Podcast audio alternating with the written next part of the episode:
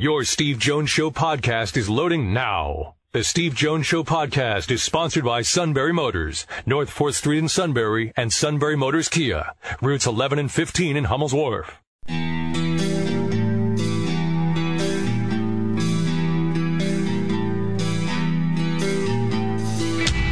Sports Talk, where your voice counts. This is the Steve Jones Show on News Radio 1070 WKOK. Now, from the Sunbury Motor Studio, here's Steve Jones.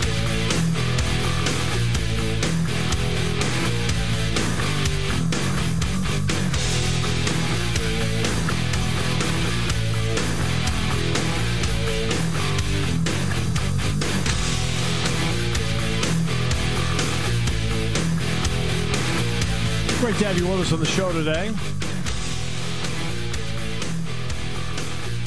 So, how was Maddie's today? Awesome day at Maddie's. Breaking bread with our Maddie, Matt Catrillo, and the suit. Doug with a masterful job again as our master of ceremonies. Well, good. Yes. Um, and uh, I'm sure the suit was greeted with open arms. He was greeted with open arms. I didn't catch anything, uh, didn't catch anything out of the ordinary. So, Good. yeah, good all around. Great all around. Well, he's got both games this week, so as the play-by-play guy, Mhm. he's got a lot of work. Yeah. Um,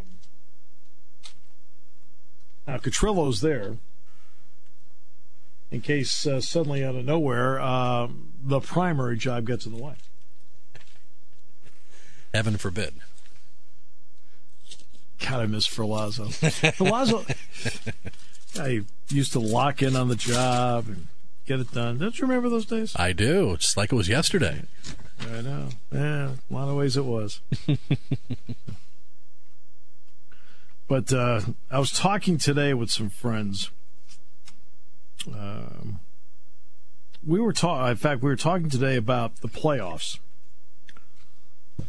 And it was Trey Bowers, uh, Jay. It was uh, Todd Sadowski, and Todd, of course, in the York area. Um,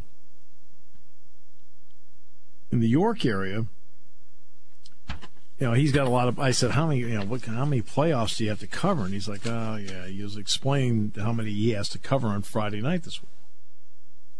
And essentially, we were both saying it's thoroughly and completely ridiculous, the playoff system, and it really is. the The playoff system, the playoff system in this state is ridiculous. I don't know what has meaning anymore. There was a time two years ago, Mifflin County had won two games all season, and they made the District 6 playoff. And we're looking at you like, what? Mm-hmm. I, I mean, if I'm coaching that thing, I turn that down in a heartbeat. I don't want that. I don't want it. I would turn it down just out of pure pride and integrity and pure pride and dignity. I would turn it down. My team didn't earn a playoff spot.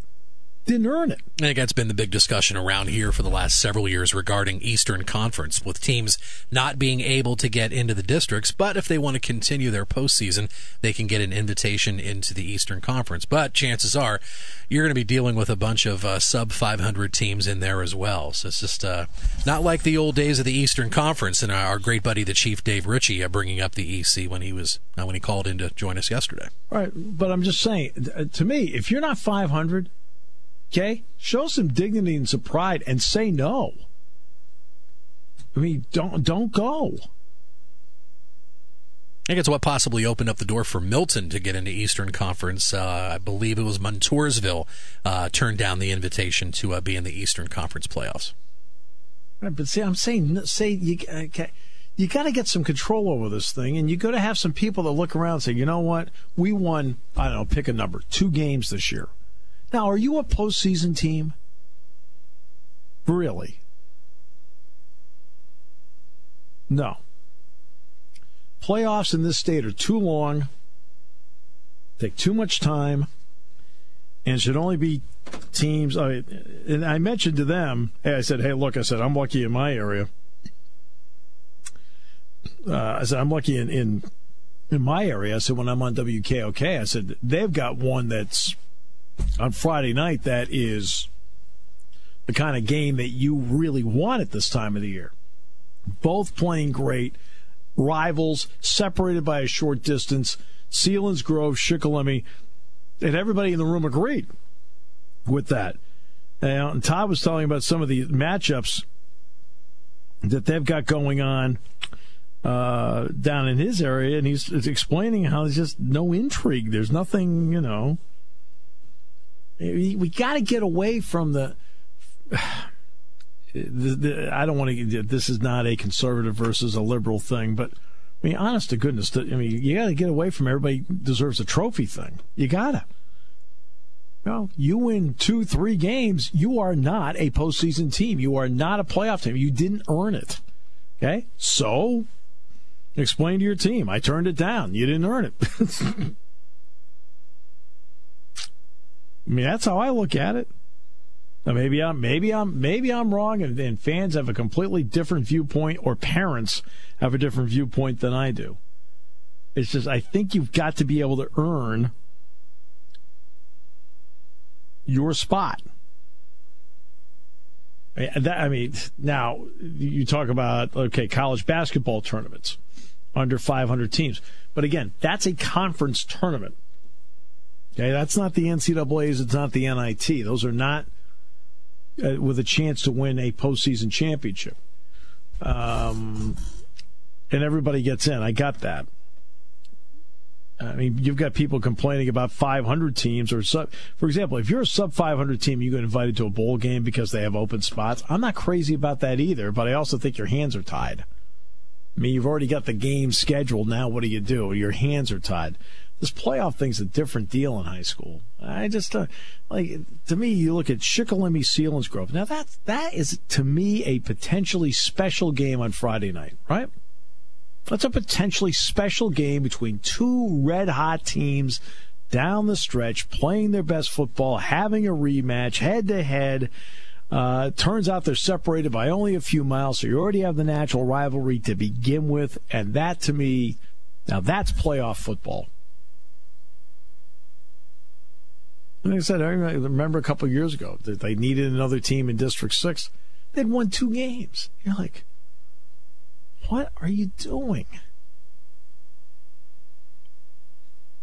I think there's got to be some point where you've got some coaches, athletic directors, and so forth that start looking around saying, uh, no, we are not a playoff team. So we're not going to do that.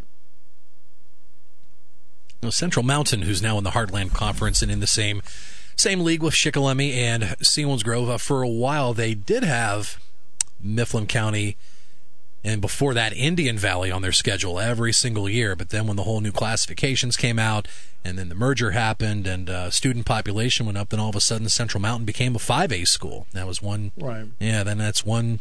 That's one school then out, out of the playoff uh, out of the playoff bracket. So kind of if it turns it into an odd look, number out that look, way or not. Look, they never should have gone to two extra classifications. Okay. I mean, having six is, I mean, I was fine with four. Okay? I was fine with four. Well, it's like with Williamsport. I mean, Williamsport's the only team in District 4 that's a 6A school. So they get lumped into, in their district play, then they get lumped into whoever else is in District 2. They do that, right. that combo district deal. Right, and I just don't, I mean, again, I don't see it. Eh, they've gone to extra. I don't know why they went to extra. I just, I just, I don't know. And for years and years, the team that comes out of District Four that heads into states will take on the team that's won, and they do a they do a District Five, Six, Nine final. That's going to be with Bellefonte and Johnstown. So they combine right. three districts to, just for the fact that it's so rural in that part of uh, central to western Pennsylvania. There's just not enough quad A schools out that way.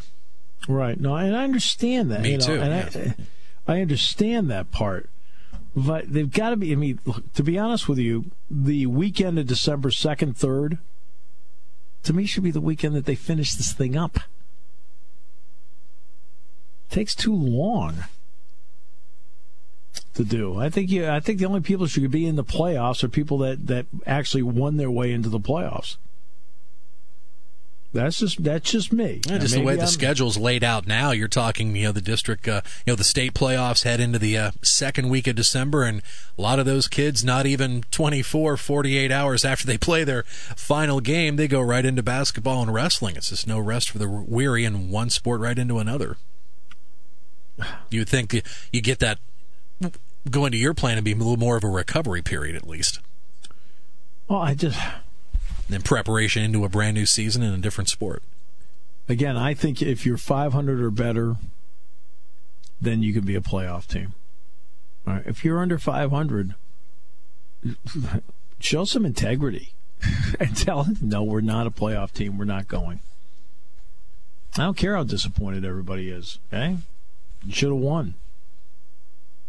Mean, to me, that's what it's reserved for. And again, I think that you know, I wanted to give the six classification thing a chance just to see. I don't like it. I don't like it. Should have stuck with four. Um, then there's other there's other parts of this too that I'm not completely comfortable with. I don't like how much they charge radio stations for it. I think that's wrong. I don't like how much they charge TV stations for it. I think that's wrong.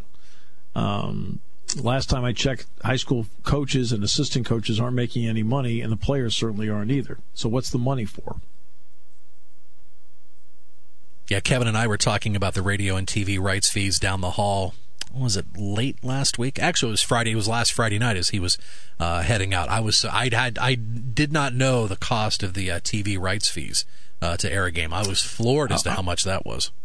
What is is it a thousand a game? I think it's a thousand. I'm trying to think, think, right off the top. Yeah. I was talking to Kerry Strode today. They, in fact, they're thinking about not. They were going to televise the District Six championship, and now they've decided not to do it. Well, is that what you want? Do you want the coverage of it, or do you want the money from it? Well, now they're going to end up with no TV coverage of it, and they're going to end up with no money either. Yeah, I think that worked out well, didn't it? I mean, you, seriously, I mean, they looked at each other and go, okay, um, what about doing it? Because in order for the TV people to do this, they need sponsorships. Well, if you're not getting the sponsorships for it, because they don't perceive, the sponsors don't perceive it to be a big enough event to do, now you got a big problem. And that's what they were looking at, and they decided, okay, we're not going to do it because now if there's there's a if the rights fees cut in half, for example, or down to a proper level, which would to me be about two hundred and fifty dollars. If you want to charge a radio station one hundred and two fifty for TV, fine. Um, again, I would like to know where does the money go. I mean, where? What to stage championships? What? Uh, let's let's take a look at the overhead. Let's see now. Uh, coaches don't get paid really any money. The students get none. Uh, the concession people are all volunteers. You do have to pay the officials. I don't even know if the chain gang gets paid. Maybe a nominal fee 20 bucks, 30, 40, 50. Um, Am I out of people? I mean, no offense, there's not a lot of overhead. There's not a lot of overhead. And I mean that's I mean that's my opinion. I just you know I can't think of the TV dollar figure right off the top of my head when Kevin and I were talking about it, but I was just surprised at the wide range between what the radio fee was and from t- to TV. I think T and uh, I I think I talked to John today. Now what they were asking for here now may be different there. All right, but plus the cost may be going up. The further along you go through the state playoffs too, the number the the fees may go up. Right, it goes up. Yeah, right, it goes up. Yeah. Yep. And you're like, okay. Which goes back to your original question, even more, so even more so. Right.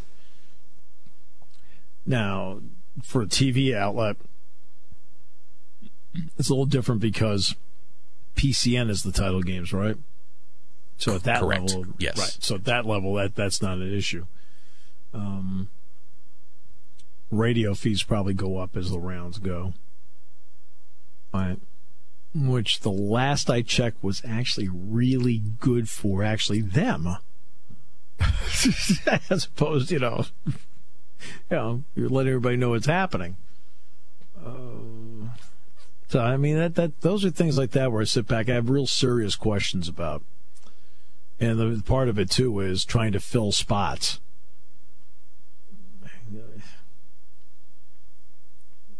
I mean, you're trying to fill spots, and you're filling spots with you know. And of course, we talk the bowl season happens with the same thing. You've got sometimes one to three under 500 teams playing in bowl games because they have spots.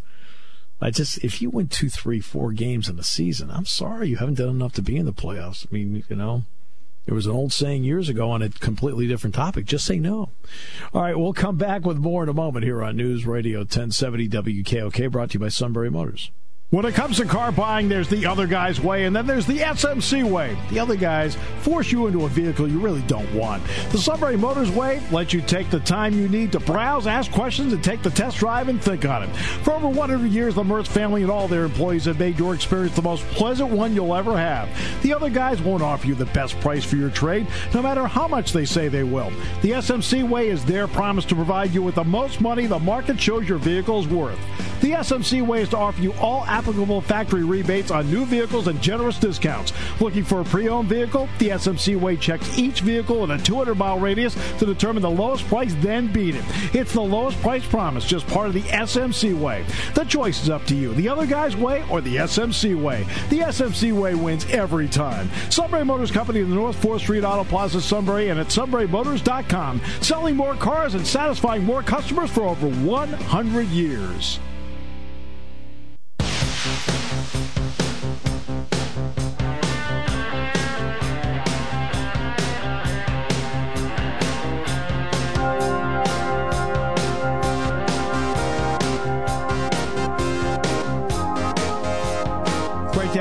On the show today as uh, we roll through. And uh, tomorrow, by the way, on the Penn State Coaches Show, it'll be not only James Franklin, but it's also going to be Patrick Chambers. So they'll both be on the show tomorrow. Thought we'd pass that on. By the way, Penn State did sign two players today, as a matter of fact. And uh, Myles Dread being one of them that they were able to sign. So a big plus for them. And the other one is uh, Rasir Bolton. Dread, I think a lot of people have heard about, 6'4 guard out of uh, Burtonsville, Maryland, with the Gonzaga College High School in D.C. And uh, Rasir Bolton is another guy from Chesterfield, Virginia, rated the top point guard in Virginia, one of the top, point guards on the East Coast. Just what they needed. He'll be stepping into the program with Tony Garza Jr. So two guards signed today by Patrick Chambers. We'll talk about that on the show as well as the opening weekend. Taking your calls at 800 795 9565. This is The Steve Jones Show on News Radio 1070 WKOK. Now, from the Sunbury Motors Studio, here's Steve Jones. Fourth Street in Sunbury, Sunbury Motors Kia, routes 11 and 15 in Hummel's Wharf. And let's bring in Todd Zolecki from MLB.com. Todd, welcome. It's great to have you with us. Uh, sorry about the circumstances. No, how are you doing? Good to be on. Uh, all right. Uh, let's talk about, uh, first of all, he was only there four years. I think people Right. think of Roy Halladay and they think that, you know what, the 16 years in the majors, half of the Blue Jays, half of the Phillies, and that's not true. It was 75% with the Jays. It feels like he spent half his career with the Phillies. What kind of impact did he have on the organization? Uh, he had a tremendous impact um, in a lot of ways. you know, I, I think he's. First of all, his work ethic. He had a tremendous, tremendous work ethic. I mean, you really got to see up close and personal what it takes to be great. Um, you know, a lot has been written about that in the last 24 hours, but none of it is is exaggerated. You know, he was there at 7 a.m. You know, uh, before a night game, working out. He was there at 5:30 during spring training work days, and you know, working out and you know, he spent a lot of time preparing uh, on the mental side of the game. He spent a lot of time preparing um, just how to attack hitters, knowing their you know knowing their strengths and weaknesses. Um, you know, so in that that sense, anybody that kind of came in contact him contact with him knew and figured out quickly that okay, I understand why this guy's great because he really really works hard at it. And, and in terms of the rest of his impact, I, I think he just kind of symbolizes that great era in, in Phillies history in the sense of um, he was a really big piece to come join the team late in their run, and uh, you know in 2010, 2011 they were they were like the, the dominant team in Major League Baseball, and they got it really stepped up and lived up to the hype. You know how many times in Philly have we seen free agents come in and Phillies or other, you know, Eagles, Sixers, Flyers, or whatever, and kind of failed to live up to the hype. But but he not only lived up to it, he exceeded the hype, and and you know, throwing a perfect game and a no hitter, postseason no hitter. I mean, he he was everything he was supposed to be, and, and so much more. Well, in fact, what I do is I liken him uh, to when the Red Sox acquired Pedro Martinez from Montreal. Uh, suddenly, you, know, you have hopes, and Roy Halladay and Pedro Martinez did exactly what everyone hoped they would do when they were acquired. That's why I've always like compared the two of them that way.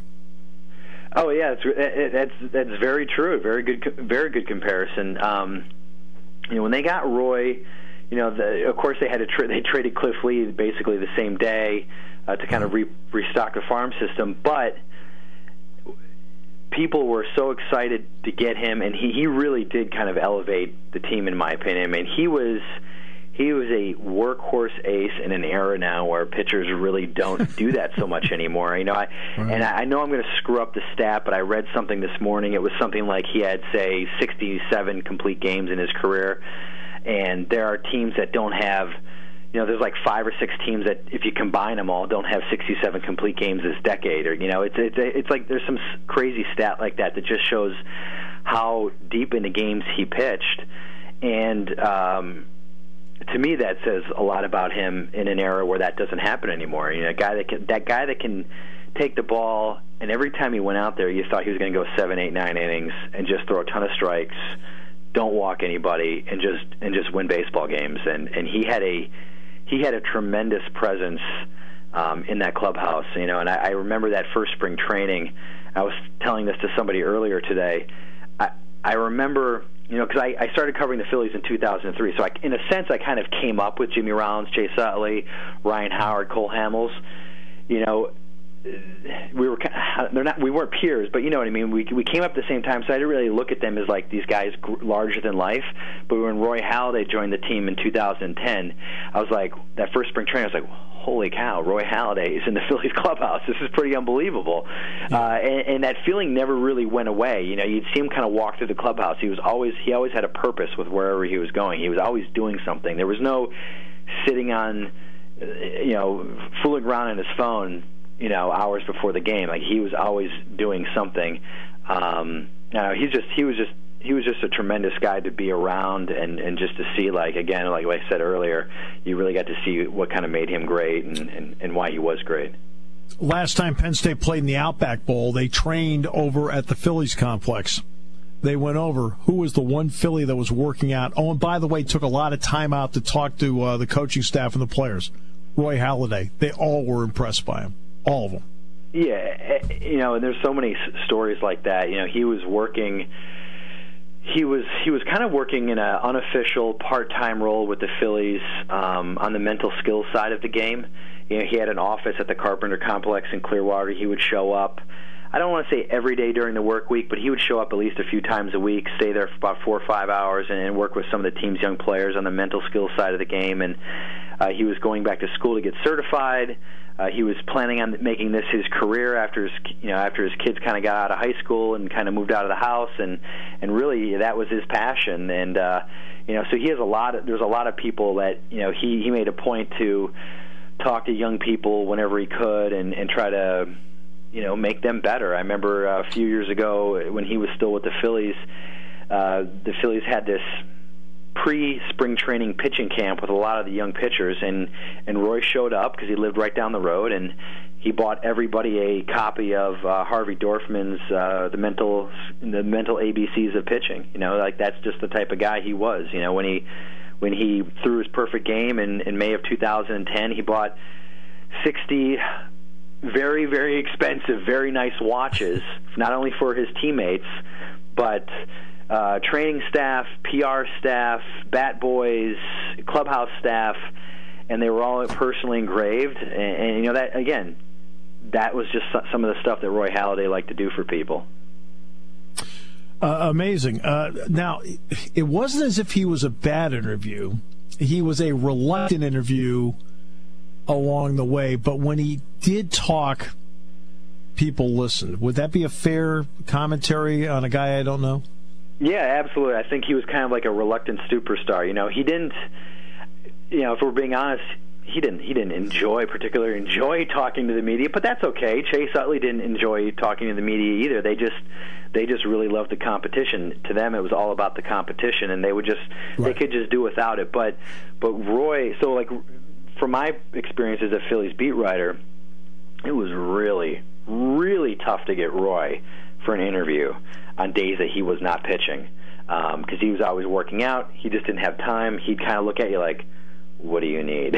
you know, like he just he just had other things he would rather be doing. You know, he had he he was trying to get better for that next start. But then after he pitched, um, he was very he was very good talking to reporters. He gave a lot of insight into his pitching. He gave a lot of insight into his thought process, attacking hitters. You know, if he struggled, if he was successful he was a very interesting guy to talk to. So you're right in that regard. When when he talked, people did listen, and and he always I, I always thought that when he did talk, he could be very very engaging. Todd, what did he mean to the younger pitchers on the staff? I he meant a ton. You know, like Kyle Kendrick um, is a, is an example of that. Like he really kind of idolized Roy, and you know tried to pick up pick up uh, as much as he could from him. Like that first spring training in 2010, like Roy got there super early, so Kyle would try to get there super early. He would try to mimic Roy's workouts, and, and found it was really hard to do. And a lot of a lot of young pitchers kind of felt the same way. But I, I think he he definitely led by example, and you know, it's clearly you have to have a lot of talent to even approach anywhere near the ballpark of of, of, of success that, that Roy Halladay had. But but at least he showed these young pitchers, if you want to be good, you really got to try to be good. You know, you can't you can't go halfway in terms of your effort. And so I, I think in that regard, he's going to he left a lot of guys with a lot of very very positive impressions. And I'm sure even guys that didn't pan out in the big leagues you know, say they go out and coach their kids' little league team or high school team, you know, down the road, they're going to be using a lot of you know they're going to be there's going to be there's going to be a lot of hey I played with Roy Halladay and this is what he did so this is what you kids should do. Like his his message his his um his work ethic you know his his manner of doing things is going to be kind of passed down to the next generation. There's no doubt about it then there's the end of his career. Then he was taking the ball, at least in my opinion, on days he probably shouldn't take it, but because he is such a gamer and you know he knew they needed him to take the ball, he did. Was you know was that fair in terms of that assessment? Yeah, absolutely. I, I think the way Roy looked at it is, I'm being paid a ton of money to throw a baseball, so I'm going to throw a baseball, and I'm going to to you know try to get back on the mound, and I'm trying to get try to get work through these injuries. And yeah, he I mean he he really felt the responsibility, you know. And, and without naming names, there are some pitchers out there that that uh, when they got hurt, they're like, I got my guaranteed deal. I'm just going to pack up and go home and, and whatever. Roy was not like that. He he he legitimately felt guilty about the fact that he was hurt and did not perform. In fact, I I remember him you know saying as much uh, at the end of his career. He just he just felt really guilty about it, and um, you know he would text people and say, "I'm sorry, I apologize that you know things aren't going well right now, or I'm sorry I didn't pitch well today," and they're like dude, without you, we wouldn't have been so good in 2010, 2011. So I don't know what you're what you're apologizing for, but but, but he really, he really, it, it really meant a lot to him. I know, and then some people are going to say, well. Well, of course he should have tried harder. He was making twenty million dollars, but you know, human beings are human beings, and like I said, there are a lot of human wow. beings making ten, fifteen, twenty million dollars that would have gotten hurt and said, "Whatever, I'm okay with it." You know, he uh, right. Look, Todd, Todd you and way. I both know you and I both know there are guys, what I call the twinge guys. Oh, I feel a twinge. I don't think I can go today. But, yeah. Yeah. You'd rather have a guy that says, give me the ball, I'm going. Right. And that's why, and that's another reason why people uh, really respected him so much, those young pitchers and just teammates, you know, uh, and why, and why, um, by all accounts, people that you know, offered statements yesterday and people that didn't offer statements yesterday. I heard, I heard some, from some people their reactions, and people were really broken up about this. I mean, this is no, you know, this is no joke of uh, just hey, let's just everybody kind of say what a great guy he was. I mean, he really was a great guy that really touched a lot of people in a in in a, in a tremendous way. And in particular, his wife and his two sons. Yeah, you know, I I, I just feel so bad I, I feel so bad for all three of them, and um, he he really did. he really loved kind of uh, having the opportunity to kind of be a dad. You know, after after you know baseball took so much out of him that he missed so much time uh, because of his baseball career. He he really did look forward to. And he really did enjoy that, you know, being a dad and, and coaching his t- sons' baseball teams, and and um, you know, spending time with them, going on vacations with them, you know, and, and I remember we talked to him in spring training about, you know, he was like, oh my gosh, my son's team, we won the state championship, and da da da. I mean, he was he kind of lit up talking about his kids, like, you know, Roy, what about your Hall of Fame chances? Well, you know, that'd be great if I could get in the Hall of Fame one day, but, but you know, then well, how are your kids doing? Oh man, let me tell you about my kids. I mean, he really he really loved it, and that to me is just the saddest part um, of yeah. this is that these two kids aren't going to, you know, they were kind of gosh, they were just kind of getting. They only had a few years really of of, of having a full time dad, and, and and now they, they now they you know they don't get that opportunity anymore. Todd, an absolute pleasure during a tough time. Always appreciate the time, the insight, and so does the audience. No problem. Anytime. Thanks a lot. Todd Zolecki from MLB.com. Great to have him on the show. Uh, coming up in the next half hour, Jerry Crasnick of ESPN.com will get his thoughts as well on the untimely uh, passing of of Roy Halladay, and we'll hear from Jerry Crasnick of ESPN.com in the next half hour. Greg Pickel, final half hour, and uh, again, um, we'll also have a, a special segment, musings from the suit. That's in the after show. Oh, cool. Yep, working on that. Yeah feel free not to stay for it. Oh, cool. I can go home? Nice. Thanks. No, no, just, I mean, really, feel free to, like, no, go ahead. You start. Ram, ram, we'll, we'll, we'll call the after show segment Ramblings from the Suit. My primary job. Okay, everybody leave. All right, we'll come back with more in a moment here on News Radio 1070 WKOK.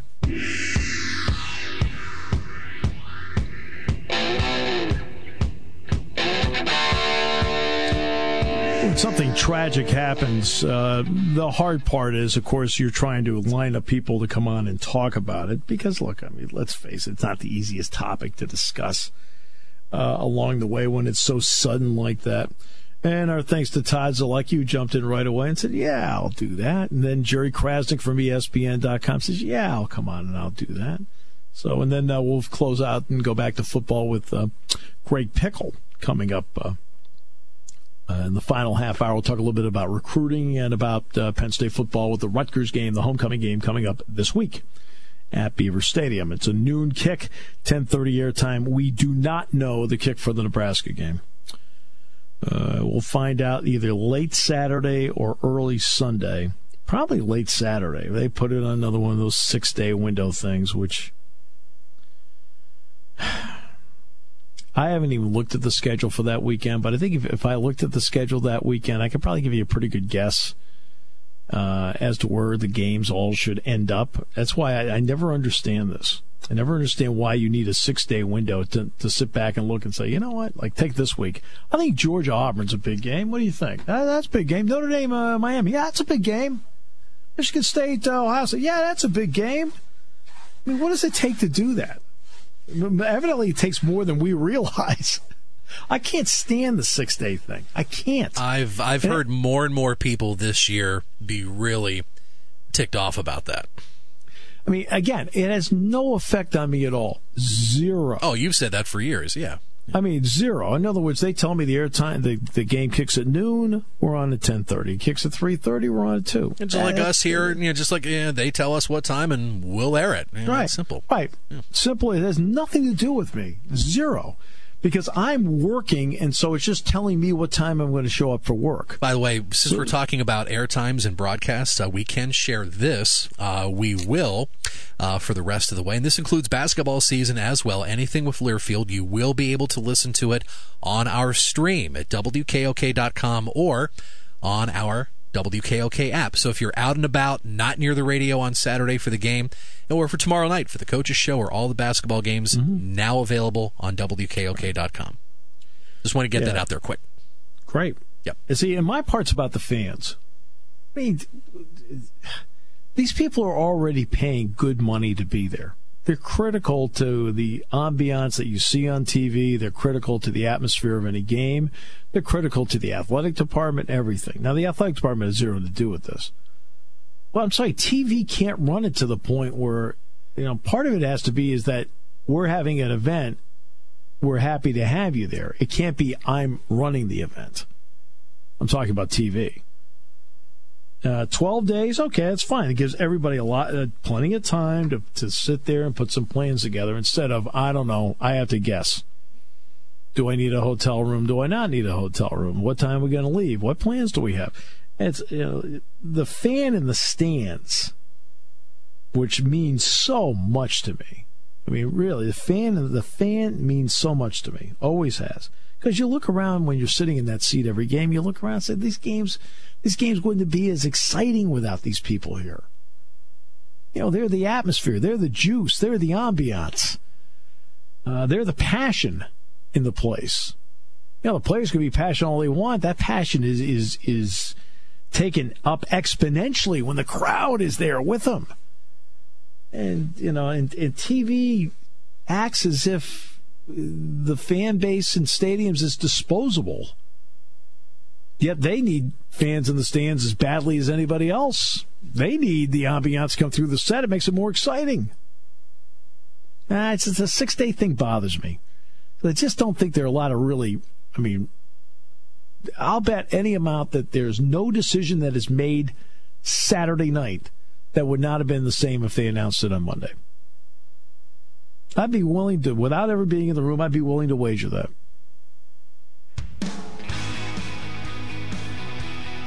I mean, and I'm that, just thinking, and, that doesn't and that doesn't matter if Penn State lost the last two games or won the last right, two games. That wouldn't right. make a difference. Right. To me, it would not make any difference at all if they announced it on Monday and gave the fan paying good money good money to travel, good money to park, good money to eat, good money to, for tickets, good money in donations. Right? Again, the school has zero to do with it. It's all television and you can't you can't keep. I mean, even the NFL when the NFL flexes a game, they do it a month out. The college football, I was hoping in the new TV contract that the Big Ten would have the guts to look at the TV networks and say, with us, no six day window. None. Treat our fans with respect. And they didn't do that. They didn't do that.